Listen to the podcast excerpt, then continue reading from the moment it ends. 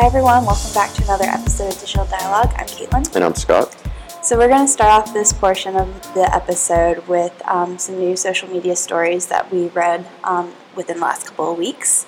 Um, the first one I stumbled across was on Social Media Today, and they broke down the top five social media trends that are going to be really prominent in 2019.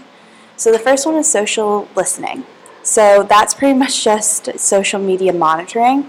Uh, the main purpose of this is to um, for customer service or brand management.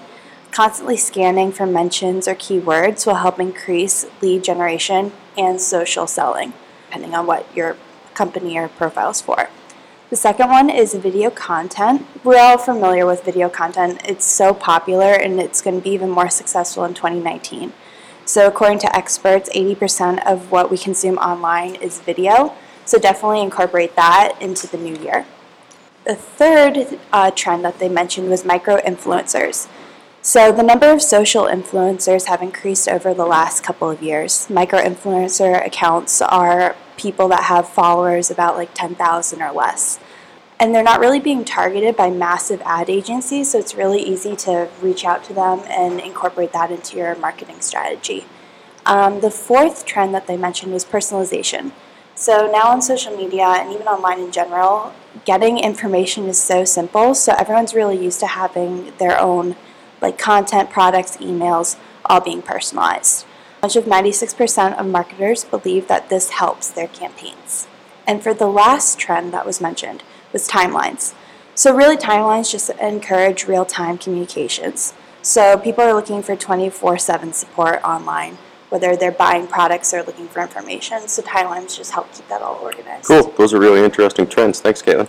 So for my story, I had a couple short ones actually. Um, the first one was Instagram added voice messaging to DM. They are kind of behind the trend on that. Facebook had already been doing it, but something that's kind of more popular in uh, apps like we, uh, WeChat or stuff like that, where you can send personalized uh, voice messages. And the other story was Google Plus is finally shutting down. I don't think it'll be missed too much, but it was also found out that they leaked over 52 million users' data. So Oh, wow. another important thing is security.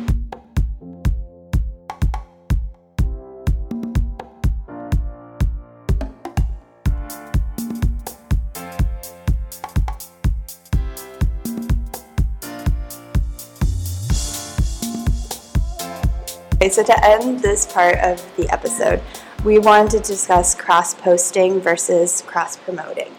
Now, for those of you who aren't familiar with cross posting, that's when you post the same content across multiple social media networks at the same time. There are a variety of reasons why this isn't conducive to effective social media marketing.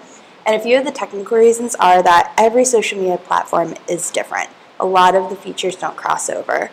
For example, links can be posted in captions on Facebook, but not on Instagram.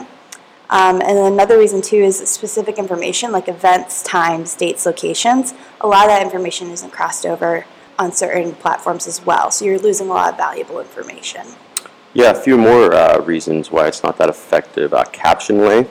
Different platforms have different caption lengths uh, requirements, so it's important to know which are which. You don't want to have a long caption. Um, image formatting is important. You don't want to have an image that isn't useful on mobile as well. You are always trying to make sure your images are sized correctly.